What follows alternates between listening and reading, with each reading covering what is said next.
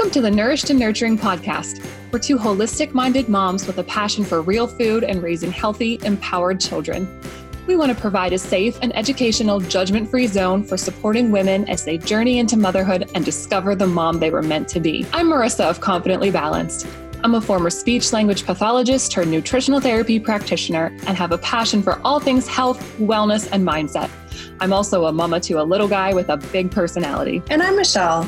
I'm a nutritional therapy practitioner student. I have a degree in Thai massage and a master's in business analytics. I'm a mama to a little one and have another one on the way. The content of this podcast is not intended to be a substitute for professional medical advice, diagnosis, or treatment. Always seek the advice of your physician or qualified health provider with any questions you have regarding a medical concern.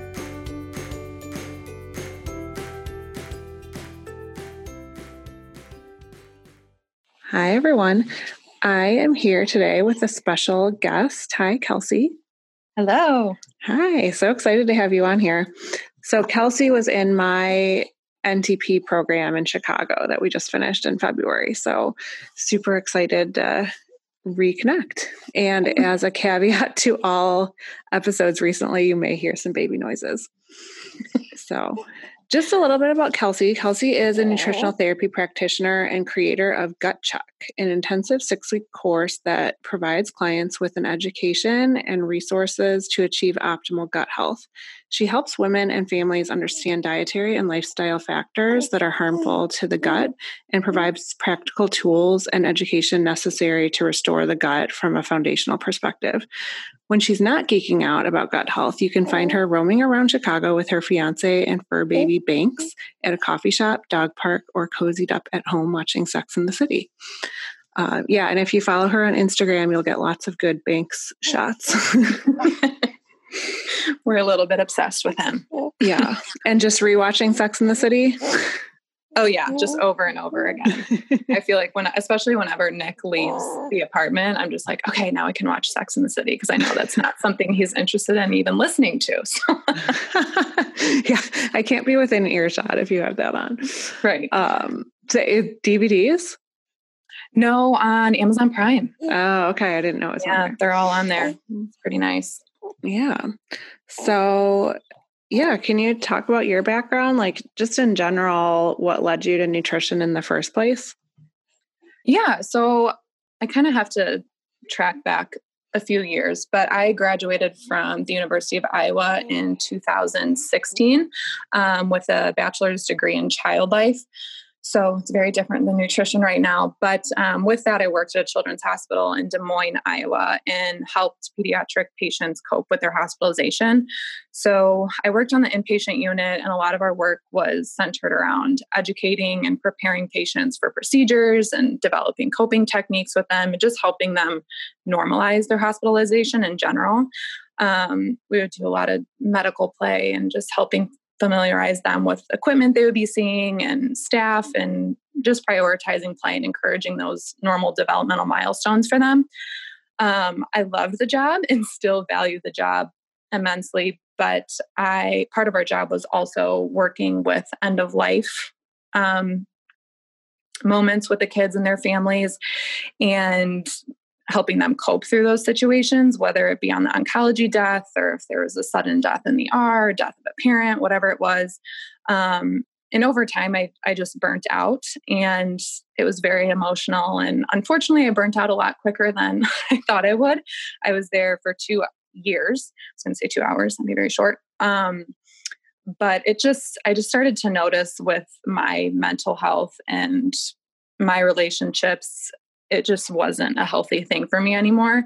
Um, so while I was working at the hospital, still, I recognized that I wasn't in the place mentally or physically that I wanted to be, and just needed something that was different and going to shift that space I was in. So I um, started doing Beachbody coaching part time while I was still at the hospital. And I noticed that I was very drawn towards working with my team members on the nutrition piece of it. Um, and I'm not sure if you guys are familiar with Beachbody, but all of the programs they come with a workout program and then along with that comes with a nutrition program um, and i just spent so much time you know, kind of specializing these nutrition plans for people and going above and beyond anything that I was even qualified to do. but I just found it to um, be really interesting. And I was definitely drawn to that area. So, um, realizing that I didn't have any credentials or education in nutrition whatsoever, I wanted to kind of take that next step to have some credentials to back me up a little bit. And that's when I enrolled in the NTA. And then, yeah, graduated this past February with you. And now here I am. So just kind of totally and fully in love with helping people use food to change their health. Um, so it started in one very different place in college, but a few years later, I'm I feel like I'm exactly where I want to be, and just everything that we were able to learn through the NTP program and everything I continue to learn now just fascinates me and excites me every day. So it's pretty cool.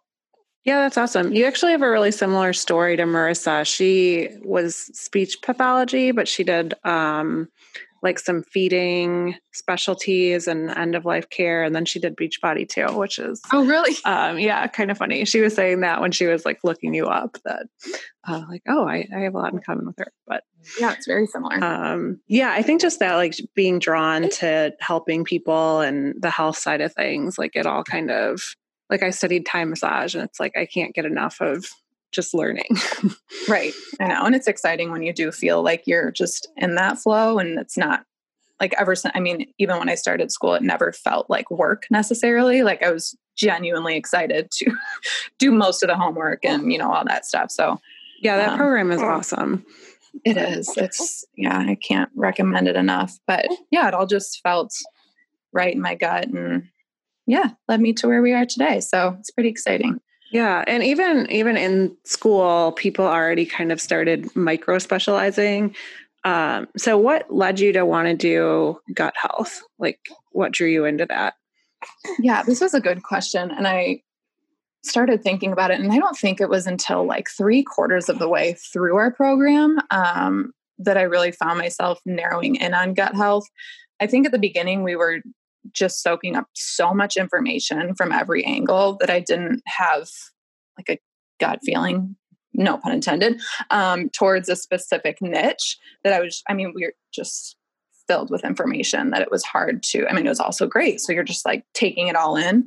Um, but then for one of our book assignments, I read the book Brain Maker by uh, David Perlmutter. Is that, I don't know if that's how you say his name, but Perlmutter yeah that might be it. I'm so bad at pronouncing names but um it i felt like my brain just exploded in a good way. Um but everything just was clicking as i was reading it and i knew in my heart that this was wanted the area that i wanted to spend kind of all of my energy on. Um and especially now the more research i've done and kind of after i came to that realization that this is what i wanted to narrow in on i truly do feel like the magic pill or quick fix for that we're all looking for when it comes to health is optimal gut health. And even though it's not necessarily a quick fix, but I think it is like the fix that links everything together. So I don't know. I think that's that book started um, my fascination with it, and then I just couldn't stop researching and going down all of these rabbit holes and yeah, and I haven't even gone that far down the rabbit hole, but what's interesting about it is so much of the science is so new. Like they thought babies were born sterile until like 20 years ago or something and like didn't know about all this that's going on in the gut. So um it's it's a pretty cool place to be because a lot of people don't have this baseline knowledge like they do about eating vegetables or you know things like that. Right. Yeah it's definitely getting more attention i think which is great um and i don't know if my perspective is skewed a little bit just because i feel like on my social media i am following a lot of people that are familiar with gut health and that type of thing and just kind of our world. But no i think it's it's great that it's becoming more popular and it is so new and yeah it's just exciting but some of the science behind it is just mind-blowing and um, really exciting. So that's why I started the gut check course and just feel like this information has to get out to everybody. So, can you just say more about that? Like, what do you mean when you talk about gut health? Because I think it's something people throw around a lot, but don't necessarily know what it means. Like, you know, people are talking about probiotics, but can you give us kind of the big picture? Yeah, for sure. And I totally agree. And that, again, is another reason why I wanted to do the course, just to really back up the education piece of it, because that's how I felt too when I was first hearing about gut health and probiotics, like you said. And we hear all these things that we're supposed to be doing, but do we understand why? Not usually. We just kind of follow the, you know, diet culture or whatever is trending. um, so I guess, I mean, it's so complex, but if I were to narrow in on kind of the two variables that I consider having optimal gut health is having a strong gut lining and then having a healthy, balanced gut microbiome. So, those are the two factors that we focus heavily on in the course. And I think if you're able to achieve those two things, um, you will be set up for success. Um, so, do you want me to go into kind of both of those just to explain at a deeper level why people should prioritize those? Okay. So I'll just start. Let's start with the gut microbiome and what that is. So that's within our intestines, like you said, which is mainly our large intestines. Um, and it's a microbiome that is home to over 100 trillion microorganisms, over 400 different bacteria species, and other good fungi that help our bodies function. Um, I often refer to those kind of as our belly bugs, just because it's a simple way to put it. But these belly bugs help us do so much um, in our bodies, and arguably they do almost everything for our body. Um, just to list some of the main benefits that they have, they help promote good GI function. They produce neurotransmitters, which I know you guys have talked about a little bit on your podcast. Um, they're home to 70 to 80% of our immune system, which is huge, um, especially right now in the time that we're in, and really being able to focus on our gut health and understand that if we want to build up our immune system, it's really necessary to start in your gut. Um, they create different vitamins and minerals, they regulate metabolism and other hormones, and I don't know, you name it, they probably do it. So, this is why it's so crucial that we have a proper balance of good bacteria in our microbiome to keep it balanced and functioning the way it should. Because too often in our modern culture, so many of us suffer from dysbiosis, which is when the bad bacteria in our gut is overriding the good bacteria um, by a long shot. And this is usually caused from specific dietary and lifestyle factors that we are exposed to all the time, um, whether those be antibiotics or alcohol, MSG, chemicals. I mean, all the stuff that we find in our food and products, hormonal birth controls, like the list truly goes on and on. But it's hard to avoid a lot of these things because they're just inherently in our food and air and water and everything that we expose ourselves to. So that is the microbiome piece of it. That factor. and there's also like. there's also like yeasts that can outgrow if you don't have the right good bacteria, right? Like right. candida. Yep. yep. So we need that good bacteria balanced, like a good ratio, because otherwise that bad bacteria and that bad yeast just take over, um, and that's what can cause a lot of conditions down the road. Okay. So keeping that good balance in the microbiome. And then let's go back to then the gut lining. So that's the other factor that is really important to gut health. So this is um, the barrier that separates the microbiome that we just talked about from our bloodstream. So, in an ideal gut, we want everything that's in the microbiome to stay in the microbiome because our bacteria know exactly how to assimilate and how to deal with everything that's in there, for lack of better words. But what becomes a problem is when our gut lining becomes damaged. And this allows then different protein particles from our food and toxins and other compounds to leak through that gut lining and into the bloodstream.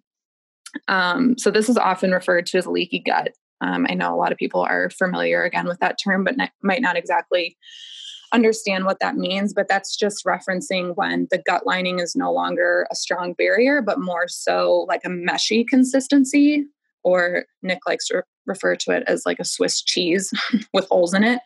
Um, so that's when your body recognizes that the say there's a toxin that releases into your bloodstream and your body recognizes that that that is not where it's supposed to be and they're seen as foreign invaders or an internal threat. And then that's when your body kind of goes into attack mode and elicits those immune responses that can lead to, I mean, so many conditions, but a lot of the autoimmune conditions and food intolerances and allergies and just an overall weakened immune system. So, um, keeping that gut barrier, that gut lining strong is really, really important. And um, so many things like a couple of the top offenders are sugar, for example, or gluten, vegetable oils. I mean, again, some of the medications really just break down and damage that gut lining. And when we are constantly exposing ourselves to those factors on a daily basis, oftentimes, um, it's really impossible for that gut lining to heal. Um, so, this chronic exposure then leads to so many health conditions that all of us typically experience. Um, I mean, it's crazy just thinking about like allergies, and the, and I don't have any children yet, but my mom is a kindergarten teacher and it's just wild to see even since i was in grade school. I mean we had a couple kids that would have peanut allergies maybe but now i feel like you can't take a peanut within two miles of school. Like it's almost all of these kids are developing these um, allergies and i truly feel that it is just i mean their little bodies are being exposed to so many factors that are that aren't allowing their gut to do its thing and to fight off what it needs to so. So yeah to just recap i guess so the gut lining to keep that um, nice and strong and then to just try to keep a really good balanced gut microbiome are the keys to um, good gut health. Yeah i love that. That makes it really simple just to think about the two sides of it. The the lining and then the bacteria balance and they're kind of separate things but i'm sure related. Yeah absolutely and that's kind of how i originally was able to get a grasp on it and i think it's just an easy way for people to understand just like at a foundational level what um, can be worked on because it is it's complex and everybody is going to be very different when it comes to healing their gut but if you can do those two things i think you're definitely on a on the right track and then i think you touched on this with the gut lining but how does digestion play into that yeah, that's a good question. So, yeah, it'll kind of overlap with um, the gut lining, but when we have undigested particles of food enter into our te- intestines, it can cause damage on our gut lining, which will lead to that leaky gut situation that we talked about. Um, so, undigested foods can I mean, result in rancid fats and rotten proteins and fermented carbs that are really irritating to the gut. And over time, it's just going to chip away at that gut lining as well as the good bacteria in our microbiome. Um, so, again, then those undigested particles have the opportunity to leak into the bloodstream. And again, in efforts to protect our bodies, our body will try to fight them off. And then they elicit those um, immune responses. And that's when we find that we develop food intolerances or food allergies and things in that nature. Okay. Yeah, that's really interesting because uh, we did a whole episode on the food allergy side of it, but this kind of gives the reverse of what causes it and why why do we care about why do we care about that? Um, so uh, yeah, I guess where do you go from there? So I I might have some symptoms. How do I know if I have a gut issue or where I might want to address it? Like if it's leaky gut versus the bacteria. Because uh, that's another thing I think I hear is people have a little bit of digestive upset and it's like, oh, well, I took a probiotic and it's better. Right. um, versus kind of addressing the whole sy- system. Right. Um, yeah, that's a good question. So I mean, some of the symptoms that you may experience, like if you do have gut dysfunction, um, like you said, it's different GI issues. So if you feel bloated or constipated, if you have gas, things like that. But again, that could also just be an indicator that you have low stomach acid, for example. So you don't necessarily want to bank on the fact, like if you have gas, you absolutely have dysbiosis. Um, but some other just general symptoms that people have again those allergies and food intolerances that's a good indicator if you're frequently getting a cold or the flu um, several times throughout the season if you feel tired and sluggish and your energy is just kind of off um, poor sleep if you feel like you're stressed all the time that's a pretty good i mean indication that there will be stress on your gut as well. Um, to think some more. Excess weight around your midsection is a big one.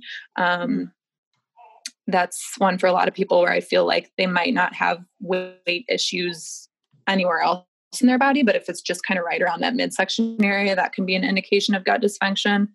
Um, and an interesting one is like chronic bad breath too is an indicator of gut dysfunction. So I think when I mean there are so many and there are probably more that I'm forgetting, but um, what I encourage people to do is always start with um, digestion and like we talk about in the NTA program, addressing those foundations first. And the first thing would be to identify certain foods and toxins that are going to be damaging to your gut and just try to remove them. Um, as soon as you can remove those damaging factors, that's going to allow your gut lining to heal um, before you even start introducing any probiotics or anything like that because regardless of what your health condition is, if you're able to take out those, you know, um, bad guys in your diet, I guess that's going to do a lot of good for your body and your gut lining, especially. Um, so, taking out the, and we talk about this in the course, just kind of all of the specific um, offenders that may attack your gut lining or microbiome. So, taking those out and then figuring out what your food intolerances are, because again, those are going to be very damaging to your gut. So, if again, you can remove those things that are causing the most harm, that's going to be a great place to start. And then working through your digestion, like we talked about, is I would say the next step. So, um, I have a few digestion tips. Would that be helpful? Just that people can implement like in their next meal today if they wanted to? Yeah, that'd be great. Okay. So, one that I like to do is just to drink just to sip on like some warm lemon water prior to eating your meal or your snack. So, this just helps produce enough stomach acid to aid in the breakdown of your food. And I feel like we have all been brought up thinking that too much stomach acid is always a problem and leads to a lot of digestive symptoms. But, um, and like you know, and like we learned in school, nine times out of 10, people don't have enough stomach acid to digest our food, which then leads to those digestive symptoms like bloat and gas and heartburn. So, if people are able to just sip on some lemon water before a meal, I think that can be really beneficial. And it's not a huge transition. I mean, you're not even going on a supplement yet or taking any sort of medication, but it's just a natural way to stimulate um, the stomach acid production in your body. Um, so that's the first one. And then the second one is to just get into a relaxed state um, before you eat. And I know this is hard for all of us because we are just naturally on the go people all the time. And because I don't life. have children. yeah, it's just life is that's just how we've been brought up. You just are doing a million things all the time. And typically you're eating in the car or running into work or whatever it is. Um, but if you can just getting into a state where you can sit down and get your body into that parasympathetic state, it's going to be so much easier for your body to digest your food. Because if you think about it and we're in a sympathetic state, our body is focused on, you know, it's releasing these stress hormones and trying to balance us out in that way. And it's not at all focused on our digestion. Um, so it's just not going to be a priority at all. So if you're able to sit down and just take a few deep breaths before you eat um, and removing yourself from electronics, which I still am guilty of at times. We like to have our dinner with a Netflix episode or two. Um, but it just helps you kind of be mindful and um, in tune to what you're eating and chewing your food and not just, I mean, I feel like half the time when we do watch TV, I like two minutes later, my dinner's just gone. And I feel like I didn't even look down at my plate. What am I doing? Um, so it takes some time to be intentional about it. But if you can do that, I think it helps so much with just allowing your body to recognize, like, okay, I'm going to start eating. I need to start the process of digestion. Um, so slowing down a little bit and then chewing your food. And we talk about this one a lot in our gut check course, but I feel like this is something that sounds so juvenile, and it definitely did to me when the, we heard it the first time in school or podcast or wherever I heard it. But it's truly one of the most effective ways to support your digestion. Um, we, I try to say, try to at least chew your food like 20 to 30 times, which sounds like a lot before swallowing your bite, but this allows the mechanical breakdown process to start um, prior to even the food entering your stomach because if you think about it half the time we just and you'll notice once you start to be intentional about chewing you're like oh typically i would have swallowed it after like bite four and then just swallowed it and you really notice once you actually chew it and chew it 20 to 30 times it, it's kind of like a mushy consistency which is a little gross but that's so much less work that your stomach has to do to break that down um, and yeah, so that's kind of my those are my go-to digestive tips. And then also one more, I forgot about this one, is just to avoid drinking a lot of water before and after and during even your meals.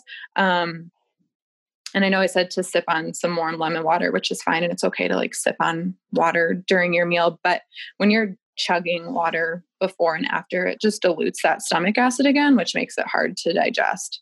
Um, so yeah, to bring it all back, if you have gut symptoms or you think you might have some gut dysfunction, I think just focusing on um, being intentional about removing those offenders that are really harmful to the gut and then focusing on your digestion before kind of doing anything else or moving forward because it might just be a digestion issue and you aren't chewing your food well and it's just always undigested protein particles that are making it you know stressful on your gut lining. So that's kind of where i encourage people to start.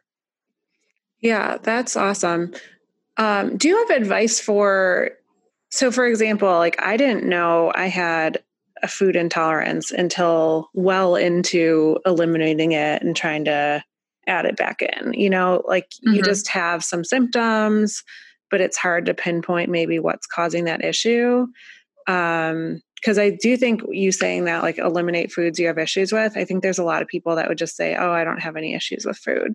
Um, so how do you address that with clients or with people in your program, like identifying if they have a food intolerance?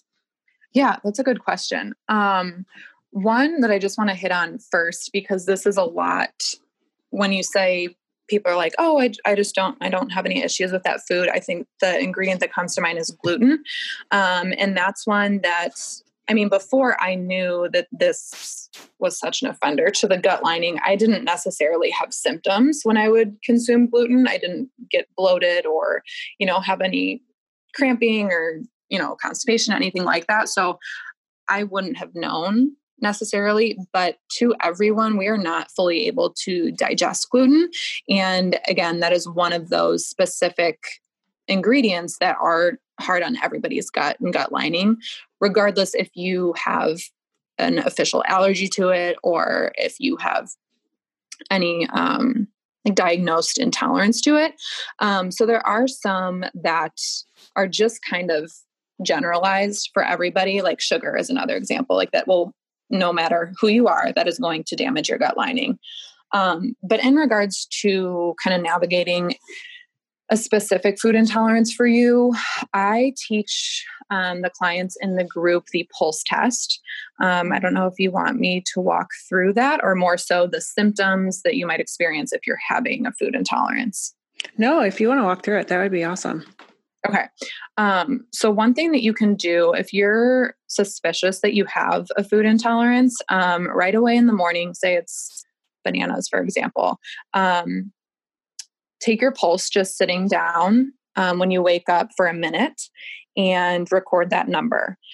And then after you can put a little bit of banana in your mouth, just kind of like mash it around, but don't swallow it, just keep it in your mouth. And then retake your pulse. And if you, and then record that number. And if that number increases by more than six, that's a good indication that it might be a food intolerance. Because um, that's just an indicator of your body kind of eliciting, eliciting that immune response. Mm-hmm. Um, so that's one way that I help my clients navigate through that. But some other just general symptoms if you have food intolerances. I mean, I know for me, if I, it is very clear sometimes when I consume something because my heartbeat just starts to race. So if you notice you're eating something, and I'm I'm sure many of you have had this before, but didn't really even think about it or make the connection, that's often an indication that there's a food intolerance happening. Um, if you get dark bags under your eyes, that's another indication.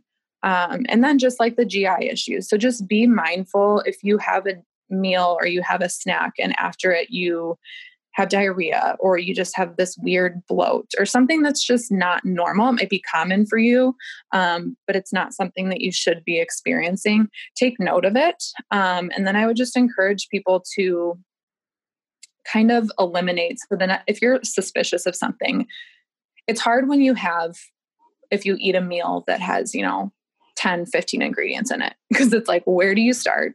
How do you play detective with this? Um, but just kind of narrow down and start having just trying one ingredient or two and just kind of narrow it down back and see if you're experiencing any of those symptoms. And you can just kind of figure it out from there. It's not a super quick process. I mean, sometimes you might get lucky and just kind of have a gut instinct of what it's going to be. Um, but without actually getting tested for a food intolerance, it kind of just takes some detective work and just being really mindful with your body and listening to those signs and symptoms that it's giving you. Yeah, that's really helpful because usually I've talked about uh, elimination diets where you have to take something out for two weeks and then add it back in. But if you have issues with more than one food, it can get tricky with the eliminations um, because if you're not eliminating everything you're having an issue to, with, it might not work. Uh, right. Uh, so I like that pulse test idea because you can test just one thing first thing in the morning and then eat the rest of your breakfast and go on with your day. Right. Yeah. And it's, I mean, it's a process trying to do it without any lab work or anything like that. And if you can, I encourage people to do that. Um, but there are ways to do it at home. It's just going to take a little bit longer, a little more work. But yeah, that's kind yeah. of my tidbit on food intolerance navigation. And then, you, so you touched on the sugar in terms of the gut lining, but what about like how does sugar relate to the bacterial balance. Can you touch on that too?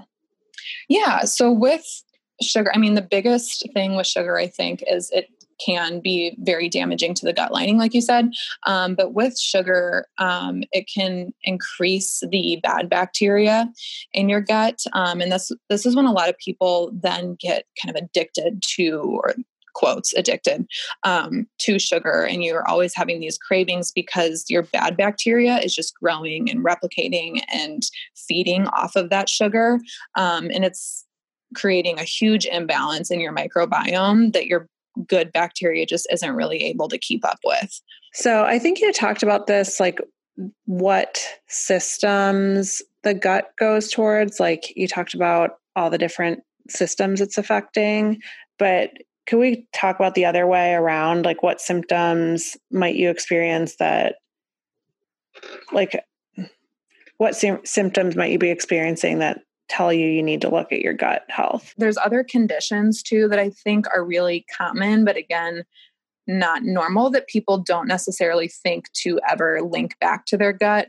Um, there are several clients in my course actually that are suffering from like chronic acne, whether it's something mm-hmm. like para- uh, psoriasis or eczema, something like that, that's um, inherently an autoimmune disease, um, but they've always just been using medication or antibiotics or whatever it is. But almost all autoimmune conditions are rooted at the gut. Um, so, kind of skin conditions are a clear sign of that. Thyroid conditions, um, I mean, anxiety and ADHD and depression, those types of symptoms. That's a fascinating area if people want to get into that. it is, yeah, it's just very eye opening. Um, trying to think of some other ones. I mean, a lot of like hormone imbalances or PCOS or endometriosis, those types of things have all been linked back to gut dysfunction. Um, and a lot of times when people are able to heal their gut, they will notice that those symptoms or those conditions will start to either minimize or disappear, which is really great. Um, that, yeah, so those are kind of the other conditions that I don't think we hit on. Um, just to kind of I would just encourage people if they have any of those symptoms to look into supporting their gut health and to see kind of how they are able to progress um, or if they notice any changes in their symptoms. Um, because, like I said, I mean, I just, I truly do feel like gut health is the golden ticket. And if you can support your gut, it is going to, I mean, all of these symptoms that we often experience just kind of go away because our gut's happy and it controls so much. Yeah. So, okay. So there's a lot here. um, but let's say I have some symptoms and I've decided that I need to look at my gut health. I guess how do you go about making obviously buy your program um, but like how do you yeah how do you go about addressing that? Um yeah it's just it's so complex. Um but and it's not an overnight deal at all which i want people to know up front um, it just it can take months or even years to kind of deal with all the variables that are involved with gut health and supporting it and trying to eliminate certain factors which i know the listeners might not like hearing. I know we all like to think that you know we can heal ourselves in a week or whatever it is but um, i keep kind of joking with our my clients in the gut check course that our world is out to get our guts because there's so much truth to it. And it takes a lot of intention to dodge all the dietary and lifestyle factors that are out to get our gut. Um, so i encourage people to just start doing research. If i mean taking my course i think would be very helpful for some but if not i mean just start reading some books or start searching on the internet and making sure your sources are good because not all of that is you know um, it's the internet but just take it upon yourself to start learning that information because it's out there um, and then start experiment experimenting with yourself and your body.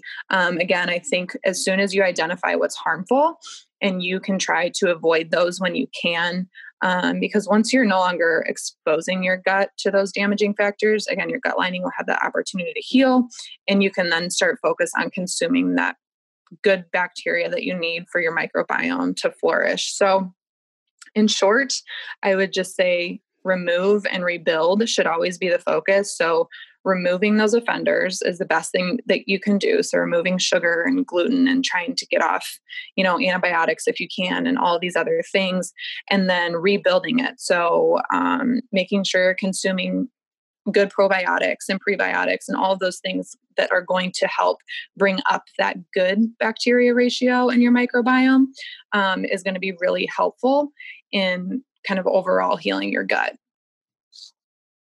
that's awesome. Yeah. And in terms of like a quick fix, it can be time or it can be just like, give me the one pill that's going to fix it and that's all I have to do. But right. unfortunately, it's not that easy. It's not. I know. I actually, so I think it was when we first started school. Yeah, because I did the food intolerance test and realized that I was intolerant to sweet potatoes.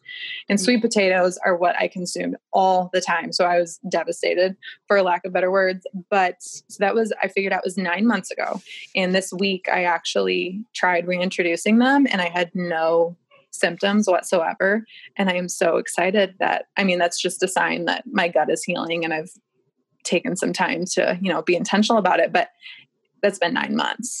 So it's i don't want people to think that it's this quick thing but at the same time i mean nine months goes by fast. You just you just i don't know you get used to life without sweet potatoes and you adapt.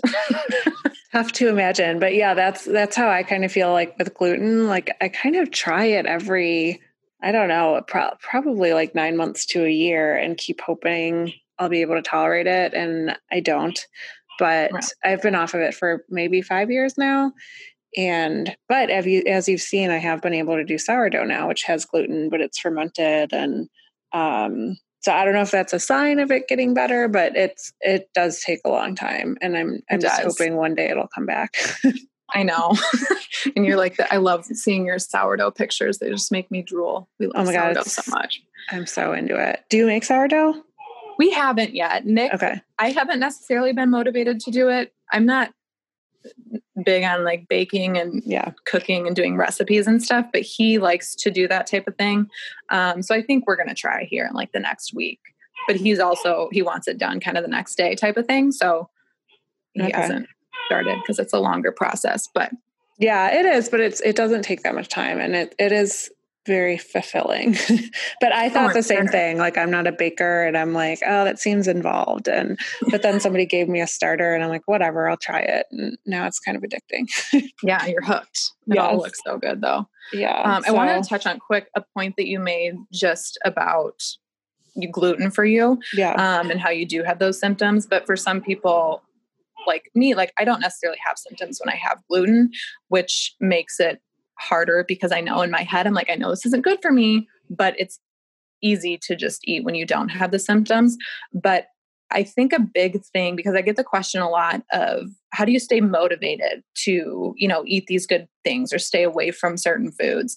And I'm seeing a lot with the clients in the course. They have sent feedback after like a week or two and they removed gluten and they removed sugar, like just a couple of things. And they're like, I feel so much better. I had no idea that I was experiencing these things. I had no idea how poorly I was feeling this whole time and just thinking that was normal. Um, and then I think it's just a big piece of the motivation and how I tie that back in because you just, once you feel how good you can feel without these foods in your life that are causing so much harm deep down um, it's just it's easier not to kind of fall back on them because i i don't think a lot of people have experienced what it really feels like to truly like feel healthy to the core and maybe i haven't either but i i feel like i'm getting there um, just because we've all been brought up on such processed diets and all of these foods and just the lifestyle in general it's just all very quick and fast fix and all these things that we just are running so fast that we haven't slowed down to even listen to our bodies. So I think it's important for people when they do try to just start. and I know they don't want to eliminate gluten, nobody does, um, but try it. And I think that they will be very happy and motivated to keep moving forward once they understand how good they can feel without it if that makes sense. No, it's totally funny you say that because in a in a weird way, it's easier for people to be motivated by feeling bad than feeling good. Like if you have this immediate reaction to it, it's really easy to say like, "Oh no, I just can't do that. I don't I don't want to feel feel terrible." But like this I might not feel good. It's easier to kind of like cheat or uh, just from what I've seen with people. So I'm almost thankful sometimes that I have such an immediate reaction that it's like there's so many foods that are just off the table for me. yeah, no, um, you're totally right. Yeah, so I don't have to make those choices when I see a table of like fried food or desserts or whatever. It's just like, oh, well, I can't do any of that.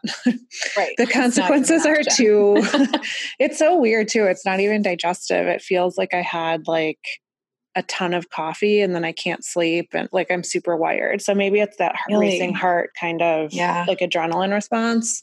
Um, but it's just like, yeah, I'm not going to not sleep all night and have muscle tension. So, right. I know it's not worth it. And everybody's symptoms too are so different. Like you said, I mean, some people might have to run to the bathroom after having gluten, but for you, it's just like that kind of heart racing type feeling. And it's not yeah. fun either way. So. No, and it can be hard too when the symptoms don't necessarily show up right away because it's if it's a large intestine thing, your food isn't there right away. It could be something exactly. from several meals ago if you if you have the uh, problems on the south end of things. Yeah, I know. And that's where the detective work gets a little hard when you're mm-hmm. trying to navigate those food intolerances because it's not always just the last thing you ate. It could be, you know, a couple meals ago. So, yeah. It takes some time, but you can do it. Yeah. Well, is there anything else you want to share about your program, like what people could expect if they enrolled or um, who it might be good for or when you're running it again?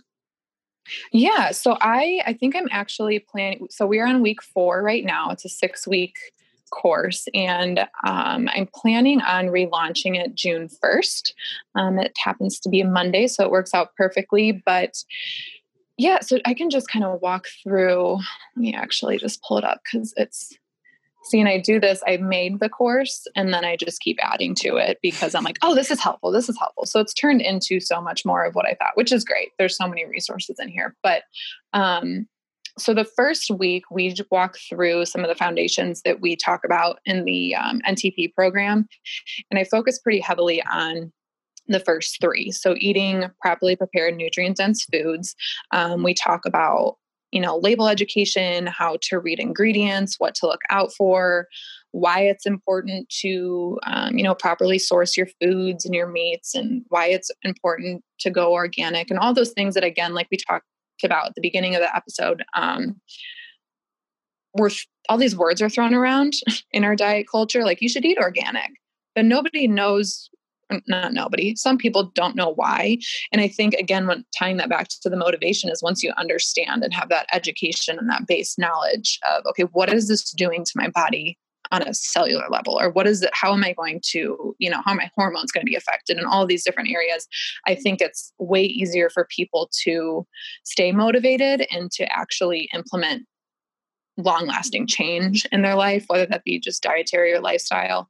Um, so yeah we go through that foundation we talk a lot about digestion a lot about digestion um, and then blood sugar. So we touch on those three. And just because I think once those three are addressed, it's much easier to move forward with your gut. And if those three are out of balance, um, it's really hard for your gut to heal in any way, shape, or form. So that's kind of the first week that we dive into, just kind of at a foundational level. And then we get into more education about the gut specifically. So, kind of like we talked about today, but just some of the anatomy and physiology of the gut so people understand what the gut is and what we're referencing.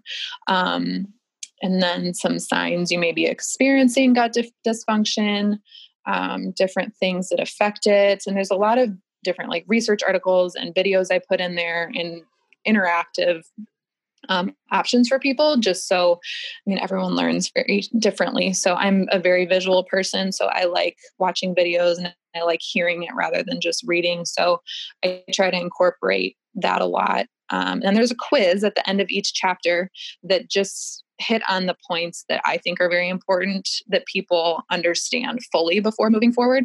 Um, because again, I just want that education piece to be the foundation of the course so they feel confident once the course is over, making choices without me right there with them.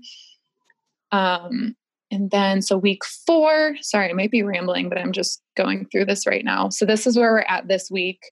And it's talking about the different ways that we can support our gut. So, I know in this episode too, we talked a lot about the things that are damaging to our gut. Um, but I don't want people to fear that um, or feel overwhelmed because there are so many ways that you can support it. Um, and I want people to have those resources and feel motivated to, you know, get those probiotics and prebiotics into their body and know what to look for and all those types of things. And then we dive into all the gut connections. So we talk about the gut brain connection, gut anxiety depression connection, gut stress, autoimmune, allergy, thyroid, skin. Just reading them all off right now um, because a lot of the clients that joined came to me beforehand with some type of connection and i think they were drawn to some of the information that i was sharing of how those are related um, so as far as clientele goes or people that would be good for the course, I think if you do experience any of those symptoms that we talked about previously, um, this would be a great place for you to start um, just to have that foundational knowledge and resources moving forward. And then the final week is I put together a seven day gut forward food guide. So throughout the week. It's I don't like to call it a meal plan or like a diet by any means. It's just kind of a rough um, guide for people to follow that don't include any of the offenders that we walk through during the course, but they incorporate all of the things that are super beneficial to our gut, um, just so people can have kind of a practical way to implement this into their life and use all of the tools and all the education that we worked through in the previous five weeks. That's amazing. That sounds like an incredible resource. Um, So I might have to, I might have to join you guys in June. yeah, you should. I, yeah, I love it. I feel like it's my proud little baby since I don't have children right now. But no, it's just, it's loaded with a lot of good stuff. And I just, especially right now, too, I just want people to have this information. I think it's just building up our immune system and focusing on the things that are naturally going to you know support our bodies often just get pushed to the wayside which is frustrating. Um, but yeah it's just it's been awesome to be able to provide this information and just connect with the clients in the group. So it's pretty cool. Can so can you there. tell people where they can find you? Yeah so i am at buns and balance on instagram. And then my website is bunsandbalance.com so those are my two kind of platforms that I use the most. And if you guys want to subscribe to my bunsandbalance.com, um, you'll get some newsletters and things like that to stay in the loop. And then I'll, I definitely use that channel to contact people and let them know about upcoming resources and like when the next gut check course will be launching. Um, so that's where you can find me. That's awesome. Thank you so much. This is incredible. So, yeah, thanks for having me on. It was awesome talking to you. Yeah, and I will talk to everybody else next week. Have a good one. Email us your questions at nourishedandnurturing at gmail.com and find us on Instagram at nourishedandnurturing. You can find more from me, Marissa, at confidentlybalanced.com. And you can find more from me, Michelle, on Instagram at Michelle Taggy. Please subscribe, rate, and review our podcast if you like what you heard, and share it with a friend. We look forward to talking to you next week.